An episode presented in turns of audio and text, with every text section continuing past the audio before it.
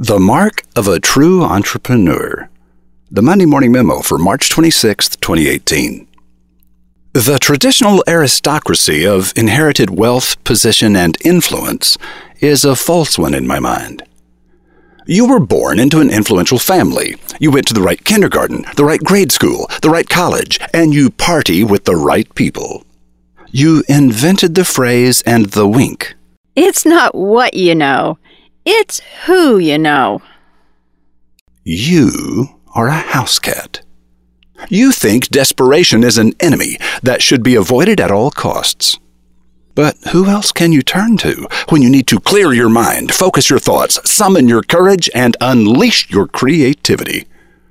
Desperation will do all this for you and more. Desperation is the friend and the ally of every alley cat. Desperation is the mark of every true entrepreneur. Have I angered you? I'm sorry. That wasn't my intention. I was just hoping to encourage those friends who are facing deadly peril, whose options are limited, whose bank accounts are depleted, whose backs are against the wall. That's never been you? Oh, now I see why you're angry. You've never really had an adventure. In 1992, I helped a friend launch a company that he later sold for $68 million. I can still remember several occasions when his circumstances became so painful that he said he wanted to, quote, curl up in the fetal position. A few years later, I helped a friend who is brilliant, disciplined, and highly organized. He sees situations clearly and has remarkable judgment. When he sold his company for $125 million, I pointed these traits out to him as the reasons his company had thrived. He looked at me very sincerely, and without a trace of humor, shook his head and said, No, it was desperation.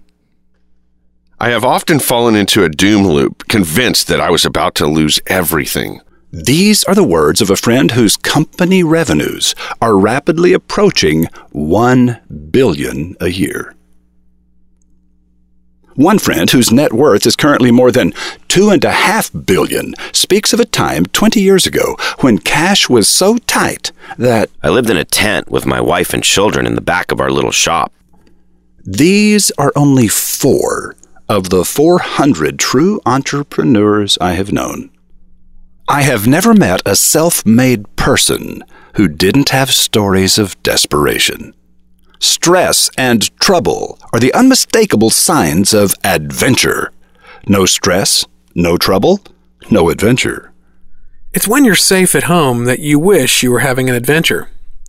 When you're having an adventure, you wish you were safe at home. Thornton Wilder. Don Quixote saw beauty in Dulcinea when everyone else saw commonness, so he decided to be her champion and because he was tired of being safe at home, he went looking for adventure. The balance of his epic book are the tales of his battles, his victories and his defeats, his parades and his embarrassments, his glistening moments of accomplishment and his painful regrets. Quixote challenged lions, fought giants, and struggled with adversaries on every side. And I know, if I'll only be true to this glorious quest, that my heart will lie peaceful and calm when I'm laid to my rest. And the world will be better for this, that one man, scorned and covered with scars, still strove with his last ounce of courage to reach the unreachable star. Scorned and covered with scars describes every true entrepreneur. People often ask why I am attracted to Don Quixote. Here is my answer Don Quixote was a house cat who decided to become an alley cat. Roy H. Williams. What do Michael Vick, Roy Disney, Rush Limbaugh, the Church of Scientology, and the estate of Michael Jackson have in common? They, along with more than 1,000 other high profile individuals and organizations, telephoned the Fixer when they found themselves in a media storm.